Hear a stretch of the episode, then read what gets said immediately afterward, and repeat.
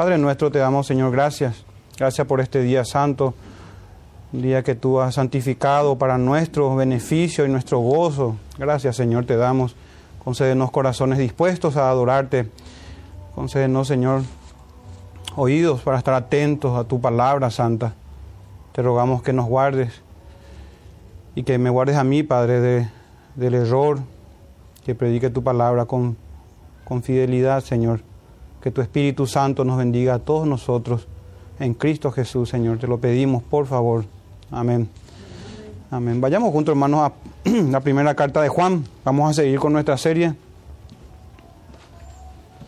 Primera carta de Juan, capítulo 2. El día de hoy, hermanos, vamos a cerrar este capítulo, capítulo 2 de Primera de Juan. Para ello, hermanos, vamos a dar lectura y posterior ya exposición a los versos 28 y 29. Dice así la palabra del Señor, versículo 28. Y ahora, hijitos, permaneced en Él, para que cuando se manifieste tengamos confianza, para que en su venida no nos alejemos de Él avergonzados. Si sabéis que Él es justo, sabed también que todo el que hace justicia es nacido de Él. Amén. Pueden tomar asiento, hermanos. Esa es la porción de la palabra que tenemos para el día de hoy.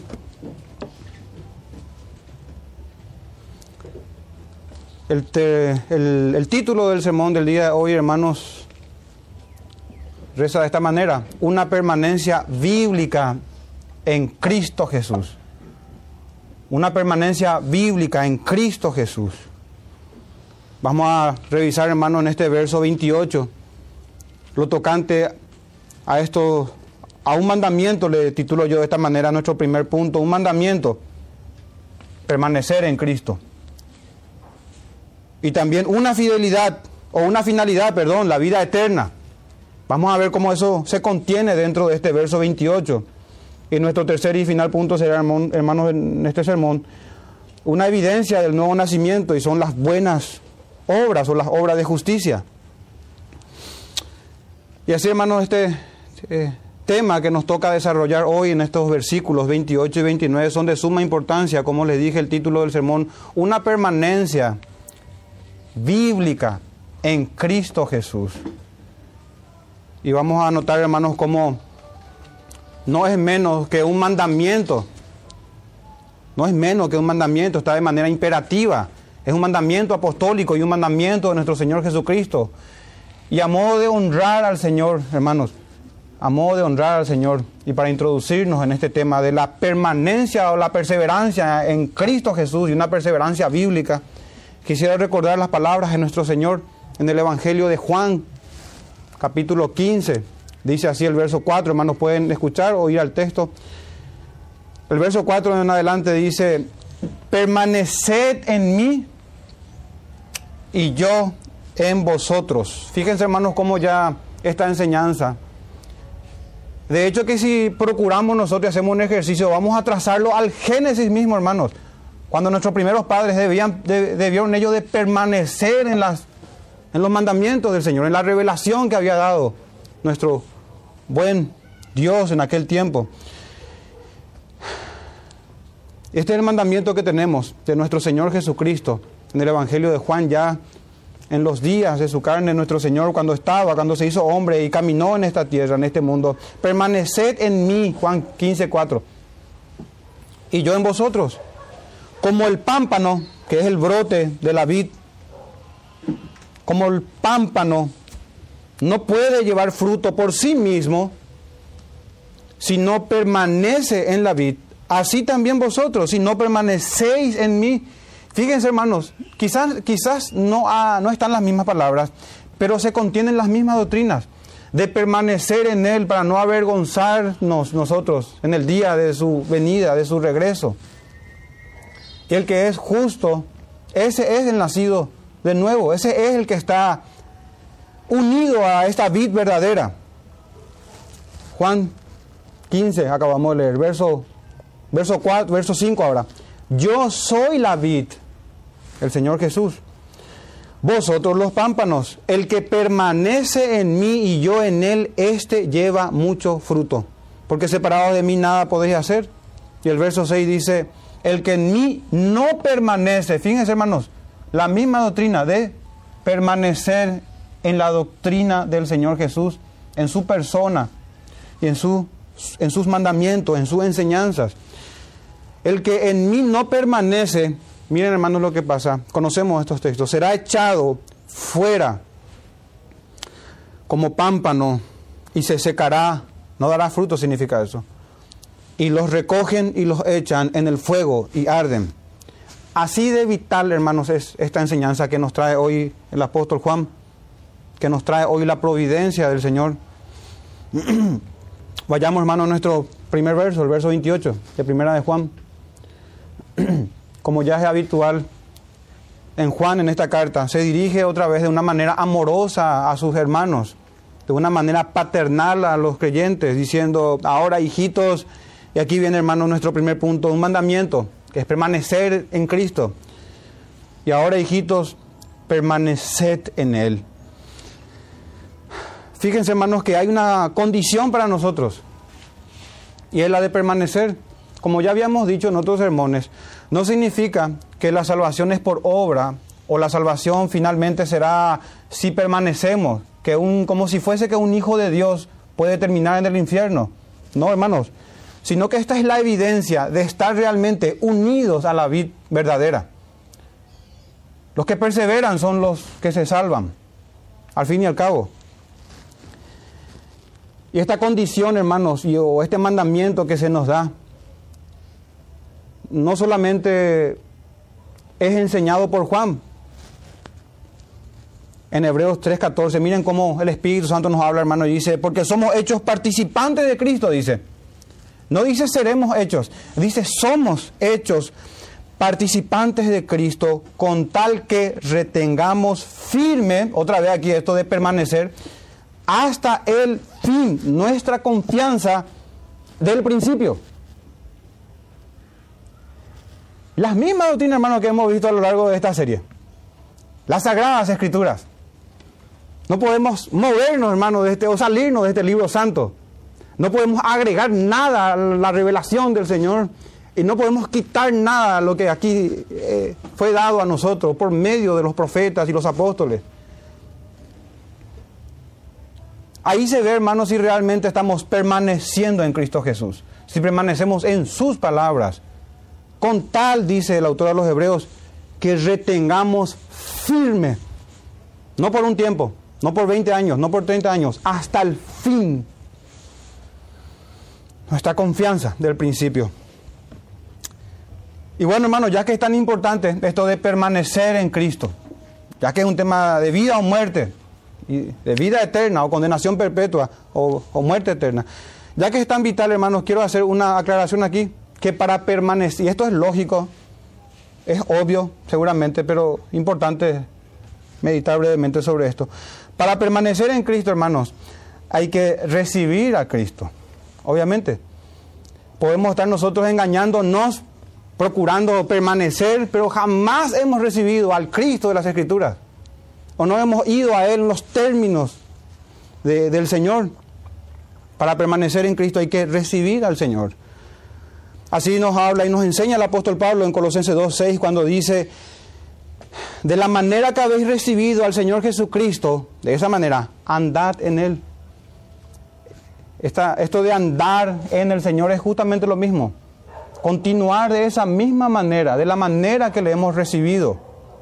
No podemos permanecer en Cristo si jamás hemos recibido. ¿Cuántos dentro de la cristiandad se jactan de estar en Cristo Jesús y andar en Él? Pero ¿será que se sujetan, hermanos, a la sola escritura, a la revelación que ha dado el Señor, a la doctrina apostólica? ¿Será que se sujetan? ¿Será que nos sujetamos nosotros a eso? ¿Será que hemos recibido al verdadero Señor de señores? Y para avanzar en esta idea, hermanos, podemos, creo yo, hacer una pregunta. ¿Cómo se recibe a Cristo? ¿Cómo se recibe al Señor Jesús? Respondo de esta forma. Por la obra soberana, gloriosa, milagrosa, sobrenatural del Espíritu Santo. Punto uno. Eso es por medio de la palabra es que se renace para vida eterna. Y obviamente, hermanos, eso viene por medio de los mensajeros del Señor, por medio de sus predicadores. Pues ¿cómo oirán si no hay quien dé testimonio de ellos o del Señor? Si no hay quien predique. ¿Cómo oirán y cómo creerán? Por lo tanto, entonces hermano, aquí tenemos dos cosas. La soberanía de Dios y la responsabilidad del hombre. Y estas no se contradicen, sino que se complementan, hermanos. Las dos son verdades, las dos debemos abrazar estas dos verdades, que es en la salvación, la soberanía del Señor y la responsabilidad del hombre al responder del llamado. En cuanto a la soberanía del Señor, hermanos, tenemos la obra del Espíritu Santo. Cuando el mismo apóstol Juan enseña en su Evangelio, en Juan 1, versos 12 y 13, dice que a todos los que le recibieron, esto es recibir a Cristo realmente, hermanos, a los que le recibieron, dice en Juan 1, 12, los que creen en su nombre. Dice que no fueron engendrados, no fueron nacidos de sangre, de voluntad de carne, de voluntad de varón. No se hereda. No se hereda. Los hijos de los creyentes no, no son creyentes por ser hijos de un creyente. No es así, hermanos. No es por voluntad de varón, no es por voluntad de carne. Dice que son engendrados, sino de Dios, dice. Este es, hermanos, el nuevo nacimiento. Una obra soberana del Espíritu Santo, una obra de Dios para creer, para recibir al Señor. Pero vayamos, hermanos, a lo que compete a nosotros. La responsabilidad que nosotros tenemos, hermanos, es de escuchar la palabra, de proceder al arrepentimiento y a la fe. Muchas de las doctrinas, y no todas, hermanos, están, se complementan y no se pueden divorciar. Así como la justificación y la santificación, así también el arrepentimiento y la fe. El arrepentimiento y la fe, hermanos, y la necesidad de la predicación del Evangelio. Es necesario que el Evangelio sea predicado. Otra vez vayamos como tomemos como ejemplo a nuestro Señor. Cuando empezó su ministerio, en Mateo 4:17 dice, desde entonces comenzó Jesús a predicar a decir, arrepentidos, porque el reino de los cielos se ha acercado. Miren cómo inicia, hermanos, su ministerio el Señor Jesús. Desde entonces comenzó a predicar diciendo, arrepentidos, arrepentidos. Conectemos eso, hermanos, con el apóstol Pablo. En Juan 20, 20 dice, al 21, y como nada que fuese útil he rehuido de anunciaros y enseñaros públicamente y por las casas, testificando a judíos y a gentiles. Miren, hermano, cómo enseña, cómo predica públicamente, o en la casa, a judíos, a gentiles, a todo hombre y en todo lugar, acerca de él. Y acá, hermano, esto es lo que es útil acerca del arrepentimiento para con Dios y de la fe en nuestro Señor Jesucristo. Este es el llamado, hermanos, donde toda criatura es responsable. Y, hay que escuchar bien estas palabras. Me refiero a la que acabamos de leer. Arrepentimiento y fe. No hay otra forma de recibir al, al Cristo de las Sagradas Escrituras. Hay un sinfín de métodos para recibir a los falsos cristos. Al Cristo de las Sagradas Escrituras se lo recibe en los términos de las Sagradas Escrituras, con la predicación del Evangelio, con la respuesta del pecador que responde arrepintiéndose, abandonando sus pecados, buscando al Señor para vivir.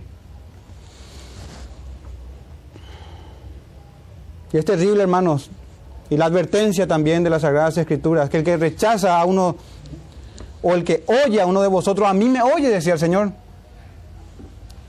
Y el que a vosotros desecha, a mí me desecha. Y el que a mí me desecha, desecha al que me envió. Entonces, hermanos, hemos visto que para permanecer en Cristo hay que recibir al Señor. Es una obra soberana del Señor. Sin embargo, nosotros somos responsables de cómo respondemos a su llamado.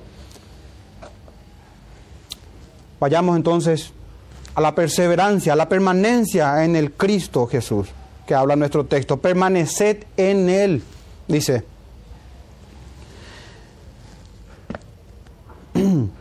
y la pregunta que podemos hacernos también, hermanos, si hemos recibido al Cristo de las Sagradas Escrituras, si hemos procedido al arrepentimiento y a la fe, y esto es por una obra milagrosa que el hombre cree,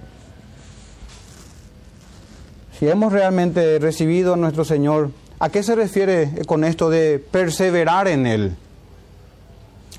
Yo tengo varios, varias respuestas para esta pregunta de, de cómo se permanece en Él, en el Cristo Jesús. Una de ellas, hermanos, una respuesta que puedo dar es perseverando en las palabras de Jesús, en las doctrinas de Cristo. ¿Por qué respondo de esta manera? Porque esa es la respuesta que las escrituras dan, hermano. En Juan 8:31 dijo entonces Jesús a los judíos que habían creído en Él, si vosotros permaneciereis en mis palabras, no en las palabras de los papas ni de los pastores, de los pastores sí, sí se sujetan al Cristo las escrituras y de los papas nunca porque son falsos cristos, son anticristos, obviamente. Una forma de decir esto que nuestro Señor dice es, si permanecen en la sola escritura, en las escrituras sola. Repito la palabra bendita de nuestro Señor. Si vosotros permaneciereis en mi palabra, seréis verdaderamente mis discípulos. Nuestro divino maestro, hermanos, es un excelentísimo maestro y profesor, instructor. Señores, señores. Él realmente instruye a los suyos. Sus ovejas oyen su voz y le siguen. Sus ovejas no escuchan la voz de los falsos maestros. Porque el Espíritu Santo se asegura de que eso sea así, hermanos, de que todos los que son del Padre y fueron dados al Hijo, escuchen su voz, que sea aplicada la obra en la cruz para el perdón de pecados de sus escogidos y procedan a la vida eterna. Y ninguno se pierda, ninguno sea arrebatado, arrebatado de las manos del Padre y del Hijo. Entonces, esta condición que se da en realidad, hermanos, es más una evidencia de los que son verdaderos. Los verdaderos permanecen, perseveran en la doctrina, en las palabras del Señor. La misma condición de discípulos de Cristo hace que nosotros seamos instruidos por Jesús. Y no debemos esperar que Jesús venga y nos hable al oído. Él nos habla por medio de sus profetas y apóstoles, los verdaderos, me refiero a las escrituras si permaneces en mi palabra, dice. Y fíjese, hermano, el texto que yo acabé de leer es Juan 8:31. Fíjense la permanencia, la perseverancia de estos hombres que escucharon esto. Nueve versículos más abajo. Juan 8:40. Jesús le dijo, pero ahora procuráis matarme a mí. Cuando según la carne queremos permanecer en Cristo. Miren cómo pasa, hermano. Cuando por nuestra naturaleza queremos permanecer en las palabras del Señor. En Juan 8:41, en la misma conversación, en el mismo desenlace, pero ahora procuráis matarme a mí, hombre, que os he hablado la verdad, la cual he oído de Dios. No hizo esto Abraham, porque ellos se jataban con ser hijos de Abraham. Entonces, hermanos, debemos permanecer en la palabra de nuestro Señor Jesús. Pero esto no tiene que ser una novedad para nosotros, porque nuestro Señor Jesús mismo, en la Gran Comisión, mandó eso a los apóstoles. Y ellos serían testigos hasta el, hasta el fin de este mundo. En lo más recóndito de la tierra llegaría la palabra apostólica, que no es otra cosa que las enseñanzas de Jesús. En Mateo 28, 20, en la Gran Comisión, nuestro Señor les dijo a los apóstoles, que vayan y bauticen, conocemos el texto, y luego en el 20 dice, 28, 20 de Mateo, enseñándoles que guarden todas las cosas que os he mandado. Hermanos, a esto se refiere, entre otras cosas que vamos a ver, permanecer en Cristo, permanecer en sus testimonios, en, en la escritura, la palabra que alumbra en lugar oscuro. la que es lumbrera a nuestros pies, el medio que el Señor determinó, y no va a cambiar en su determinación, para que nos santifiquemos, hermanos, para que el Espíritu Santo haga su obra y la complete en el día de la resurrección. Y he aquí, dice, yo estoy con ustedes todos los días hasta el fin del mundo, si mantenemos esta unión.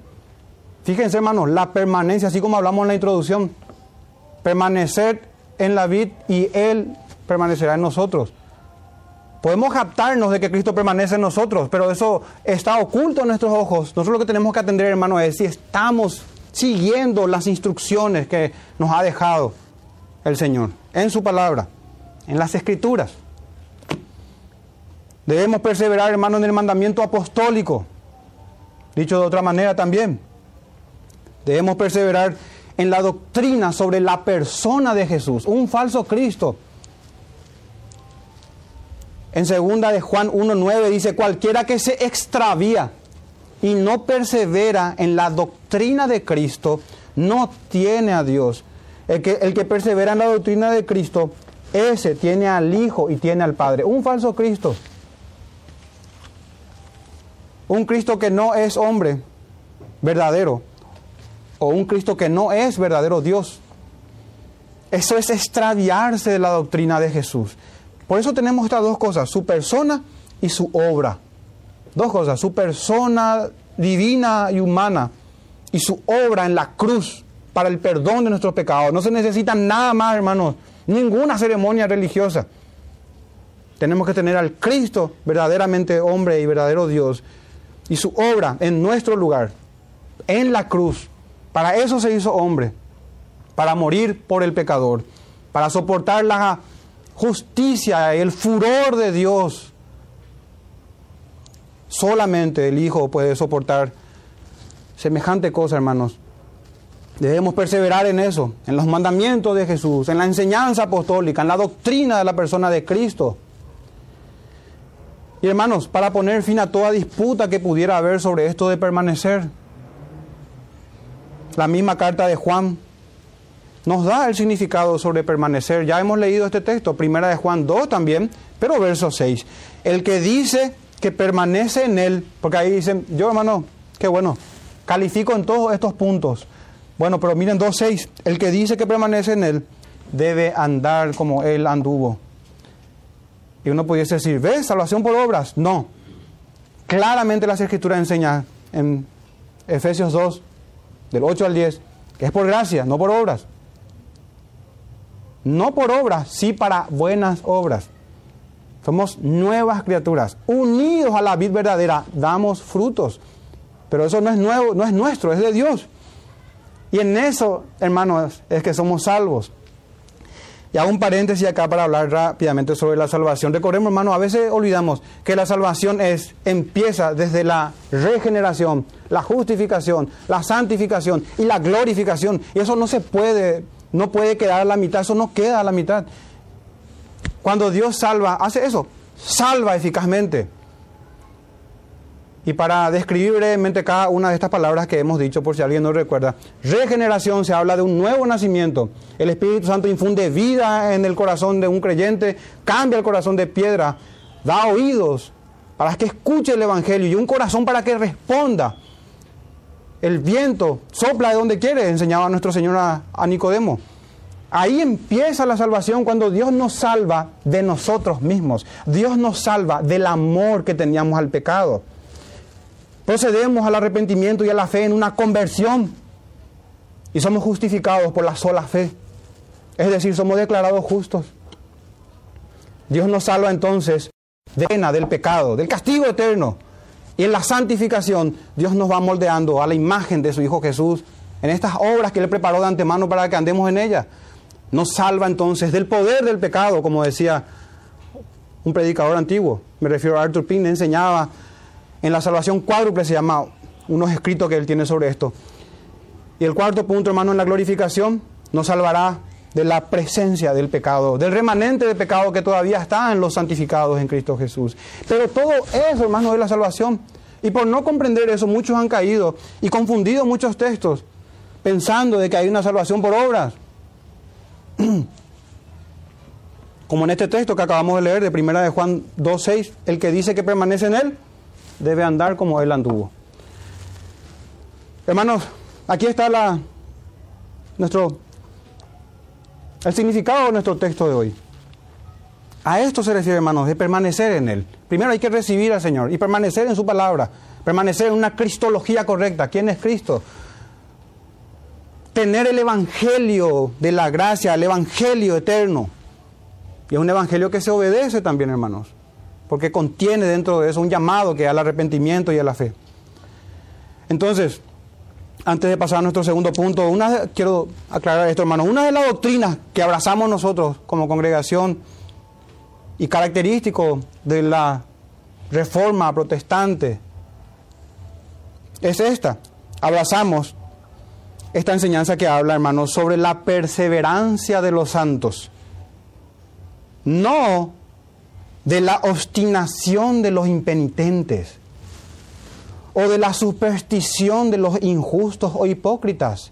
No, hermanos, es de la perseverancia de los santos, de los santificados en Cristo Jesús. Y hermanos, fíjense en el texto, para ir a nuestro segundo punto, del versículo 28 de 1 Juan 2.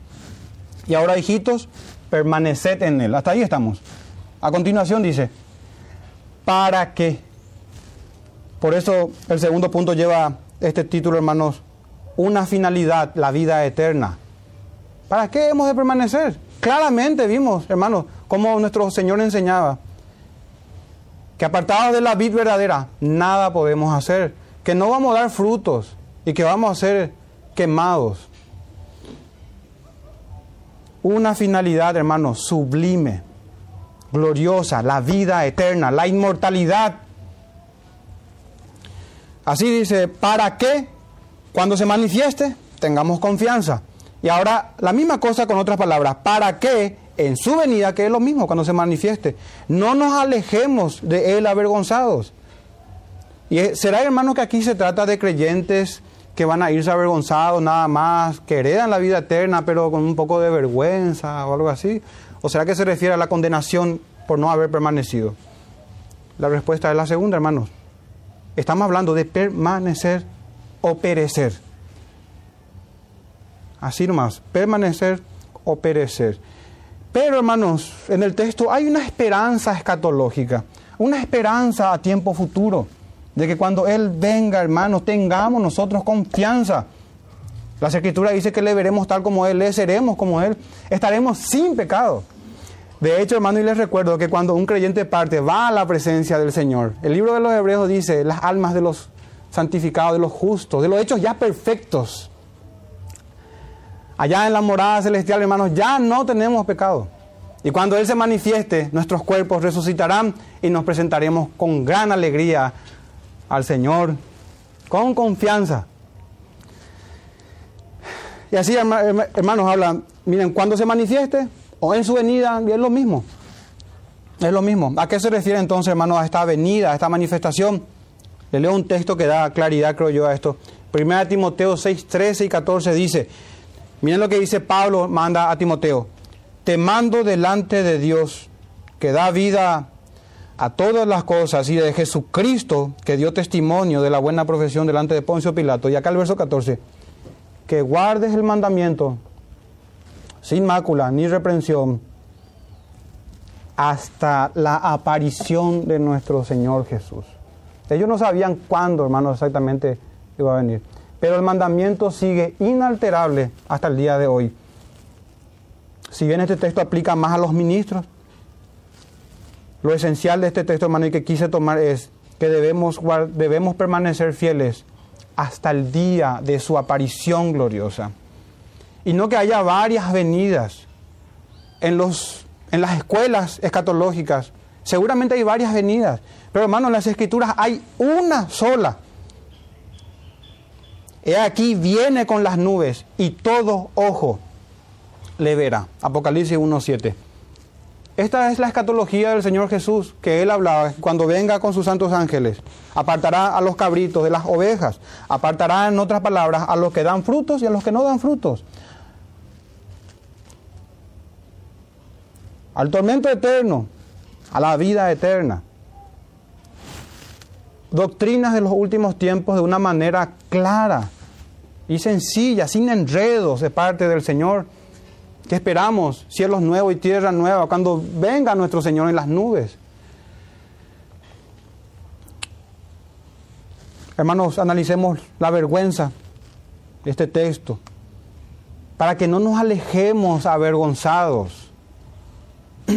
Y quiero hacer una mención, algunas menciones aquí, de la vergüenza de los que abandonan al Señor, de los apóstatas, la vergüenza de los malos en su condenación misma, la vergüenza de los idólatras, la vergüenza de los falsos profetas.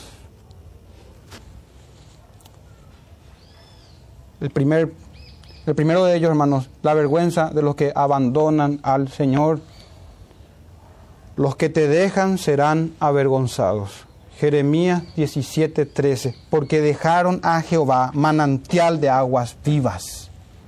Es lo mismo, hermano, es la misma idea. Fíjense, en toda la escritura el Espíritu Santo hablando por los profetas y los apóstoles de esta misma enseñanza, de permanecer en Él, de perseverar en Cristo, de perseverar, de pararnos, parar un rato y preguntar por la senda antigua y andar por esa senda antigua, el camino de las sagradas escrituras, las enseñanzas que fueron dadas desde el principio, que tiene que ver con un camino de santidad por una obra que es de nuestro trino Dios. En la mismísima condenación, hermanos, la vergüenza de los malos.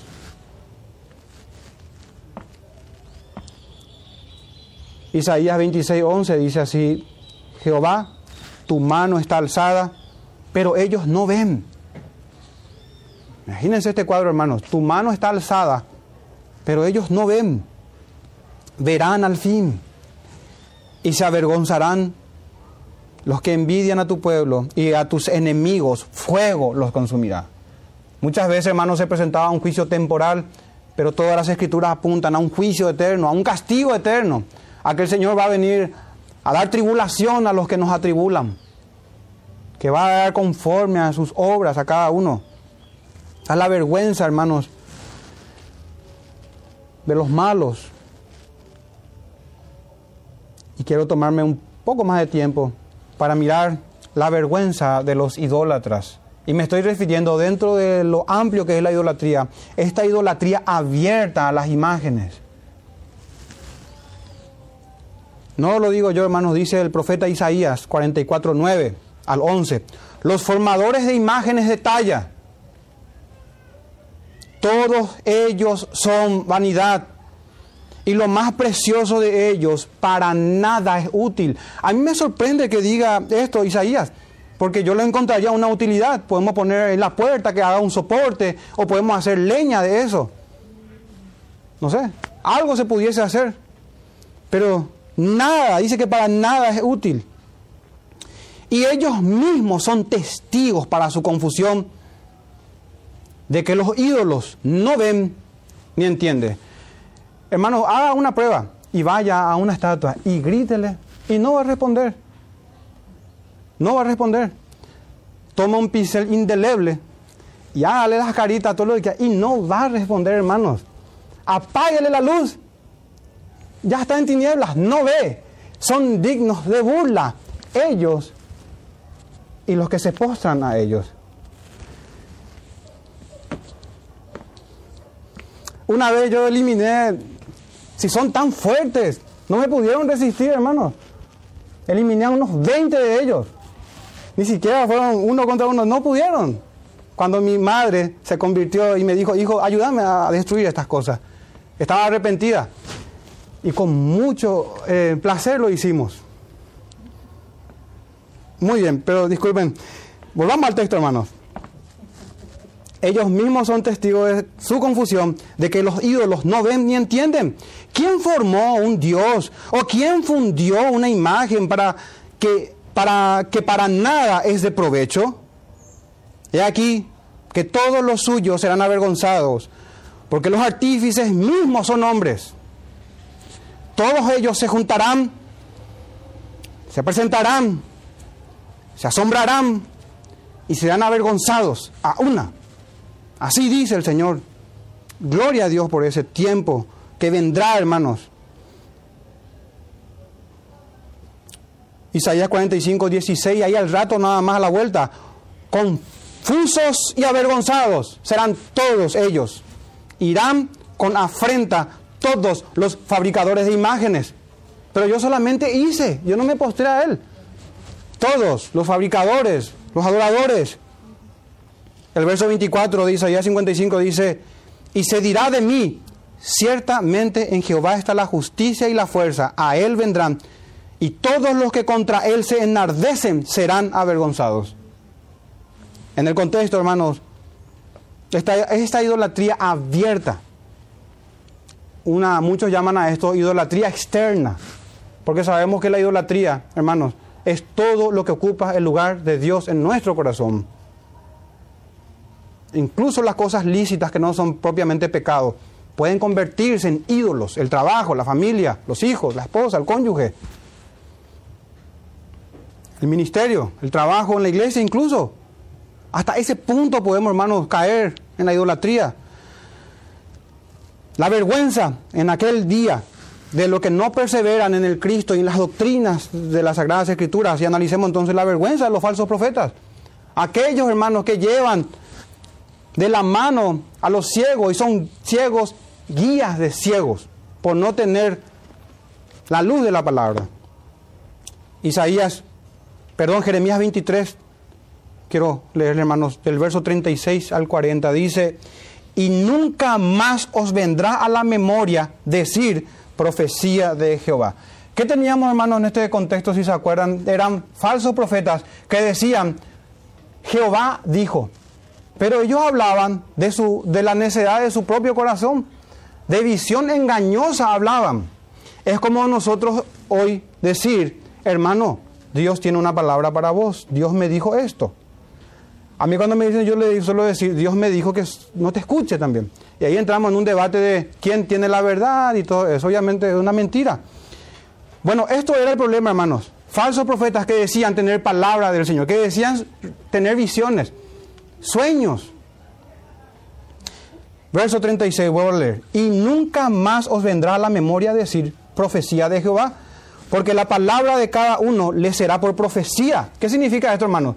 Que cuando alguien en aquel tiempo decía, el Señor me está hablando y me dice así, eso ya es una profecía para él y es una profecía de condenación. Vamos a seguir leyendo. Porque la palabra de cada uno le será por profecía, pues pervertisteis la palabra del Dios viviente, de Jehová de los ejércitos, Dios nuestro. Verso 37. Así dirás al profeta, dice, a aquel profeta, entre comillas. Ah, perdón, perdón, estoy... Así dirás al profeta, aquí se habla de un verdadero profeta. ¿Qué te respondió Jehová y qué habló Jehová? Mas si dijereis profecía de Jehová, si cae en esto, por eso Jehová dice así, porque dijiste esta palabra, profecía de Jehová, habiendo yo enviado a deciros, no digáis profecía de Jehová, ya está prohibido, ya el Señor ya no quería que vuelvan a decir, Dios dice y Dios no dijo. Por cuanto dijeron eso, profecía de Jehová, el verso 39, por tanto, he aquí que yo os echaré en polvo y arrancaré de mi presencia a vosotros y a la ciudad que di a vosotros y a vuestros padres, y pondré sobre vosotros afrenta perpetua y eterna confusión que nunca borrará el olvido. Si bien para los creyentes, hermanos, se enjugará toda lágrima, totalmente lo contrario, hermanos para los que no perseveran en Él, en Cristo. Y aquí en este caso en particular, los falsos maestros, aquellos que dicen algo que el Señor no dijo, que dicen tener revelación nueva. Pero gracias al Señor, hermano, nuestro texto habla de que tendremos confianza si permanecemos en Él. Romanos 9:33, Pablo nos enseña eso. Y el que en Él creyere no será avergonzado. El que cree en Cristo Jesús. No el que cree en diversos tipos de sacramentos, ceremonias religiosas, bla, bla, bla, bla, bla. No, el que cree en el Cristo de las Sagradas Escrituras, no en un Cristo hecho de barro. En el Cristo de las Sagradas Escrituras, aquel que tiene ojos como llama de fuego. En ese Señor Jesús, aquel Cristo que está a la diestra del Padre, gobernando, sentándose con gran autoridad. Nuestro tercer y final punto, hermanos, una evidencia entonces de este nuevo nacimiento que se habla en el verso 19. Si sabéis que Él es justo, sabed también que todo el que hace justicia ha nacido de Él. Y hermano, una pregunta. ¿A quién será que se refiere este texto?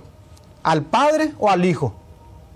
Cuando dice, sabéis que Él es justo. Porque luego dice que es nacido de Él. Sabemos por las Escrituras que Jesucristo es el justo. Sin embargo, hermanos, aquí está hablando del Padre. Fíjense que la Biblia nunca dice que somos hijos de Cristo. Y a veces, por no tener en cuenta esto, podemos errar incluso en la oración o nuestras expresiones. Nunca dice que el Padre derramó su sangre en la cruz. No.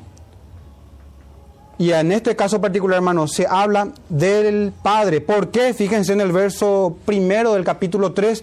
Mirad con cuál amor nos ha, mirad cuál amor nos ha dado el Padre para que seamos llamados hijos de Dios.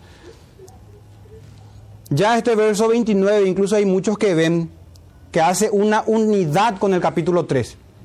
Y que lo mejor hubiese sido que empiece el capítulo 3 en este verso 29. Hermanos, aquí se está hablando del Padre. Cuando se nos relaciona filialmente con Jesús, siempre se dice que Él es nuestro hermano. Por ejemplo, Hebreos 2, 11 dice, porque el que santifica y los que son santificados de uno son todos, hasta el verso 12, por lo cual no se avergüenza de llamarlos hermanos, dice, hermanos, no hijos de Cristo, somos hermanos de nuestro Señor y Rey y Salvador. Y él mismo dice, anunciaré a mis hermanos tu nombre. En 2.17 de Hebreos dice lo siguiente, por lo cual debía ser en todo semejante a sus hermanos. Participar también de nuestra humanidad significa eso. Participar de carne y de sangre. Ser semejante a nosotros, hermanos de Cristo, hijos del Padre por adopción. Entonces, hermanos, se está hablando del Padre. Si sabéis que Dios el Padre es justo, sabed también que todo el que hace justicia es nacido del Padre. Como si fuese que diga eso, hermanos, podemos entender de esa manera. Fíjense, hermanos, los que hacen justicia es porque nacen del justo. Entonces, hermanos, tenemos lo que dije hace rato, que los frutos hablan, que ellos son evidencia. Son evidencia. Por eso Santiago enseñaba, hermanos, que la fe sin obras es muerta. Es una fe muerta, no es una fe salvífica. No, es una fe, no salva a nadie. No salva a nadie esa fe. Y así como el Espíritu, en, en Santiago 2.26 dice, porque como el cuerpo sin Espíritu está muerto, así también la fe sin obra está muerta.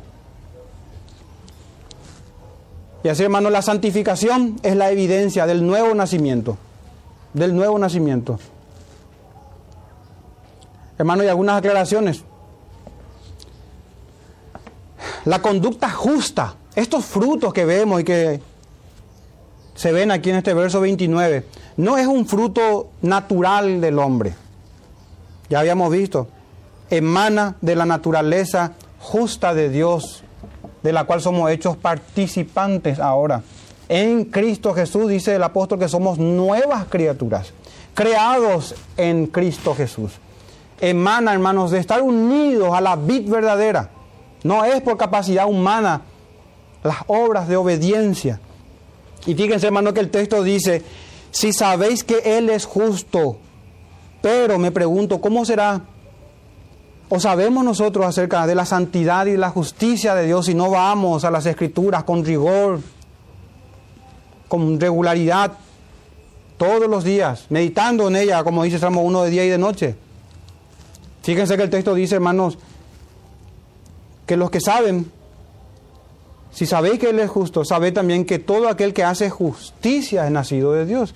Ahora otra pregunta que podemos hacernos es, ¿cómo vamos a saber ¿O cómo vamos a hacer justicia si no conocemos la ley del Señor? Las buenas obras son tenidas por buenas obras, hermanos, siempre y cuando sean en cumplimiento a las Sagradas Escrituras. En cumplimiento. Y aquí no se menciona, hermanos, una buena obra ocasional, sino que una perseverancia en buenas obras. Y fíjense, hermanos, esta comunión que hay, porque aquí también está la idea de la comunión, de estar unidos en Cristo Jesús, estar unidos al Señor.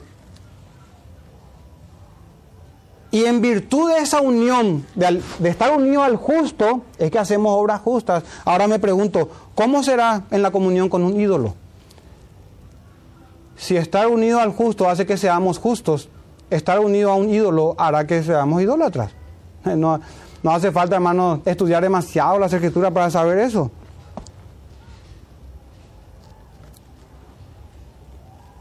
Vayamos cerrando, hermanos. Hemos visto entonces el mandamiento apostólico de permanecer y el mandamiento del Señor de permanecer en Cristo. La finalidad, hermano, no es nada más y nada menos que la vida eterna. No es nada más y nada menos que la vida eterna. Y una obra de justicia da testimonio de que somos y que estamos en comunión con el justo y que hemos nacido de nuevo. Hermano, quiero cerrar con esto, con una esperanza escatológica, como hablamos hace rato. Con las palabras del apóstol Pablo a Timoteo, cuando le decía a Pablo, me está guardada la corona de justicia. Este es un hombre, hermanos, que caminó en obediencia, no por su mérito, sino por la obra del Espíritu Santo en Cristo Jesús. En 2 Timoteo 4:8 está esto.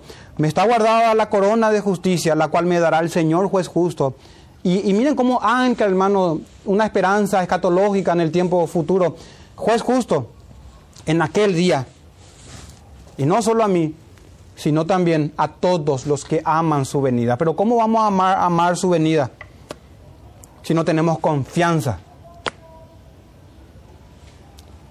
Dios quiere, hermanos, que permanezcamos en la común fe, que permanezcamos con el Cristo correcto, con las doctrinas bíblicas y con el corazón correcto también, hermano, porque podemos tener doctrinas correctas y no tener un corazón correcto, un corazón bíblico, que ama al Señor por sobre todas las cosas y ama a su hermano, no perfectamente, pero sí, como siempre digo, sinceramente. Quiera Dios, hermanos, que permanezcamos en la vida verdadera y estar confiados y esperanzados en aquel día. Y la iglesia dice, Maranata, ven Señor Jesús. Este es, este es el sentir del Espíritu y este es el sentir de la esposa del Cordero, que anhela que su Señor venga en virtud de la unión que tiene ya con Él. Vamos a orar, hermanos, y terminar en oración pidiendo que el Señor nos bendiga. Padre nuestro, te damos, Señor, gracias. Gracias, Señor, por, por darnos tu palabra, Señor, en cada día del Señor y en nuestros hogares. Gracias por la obra de tu Hijo Jesús en la cruz por nosotros, Señor. Y gracias por tu Santo Espíritu, por el poder que viene de Él. Te ruego, Señor, por mis hermanos, por todos los que están aquí presentes, que en tu gran misericordia, Señor, traigas tu palabra al corazón de cada uno de nosotros. Gracias, Señor, te damos por mediación de Cristo solamente. Amén.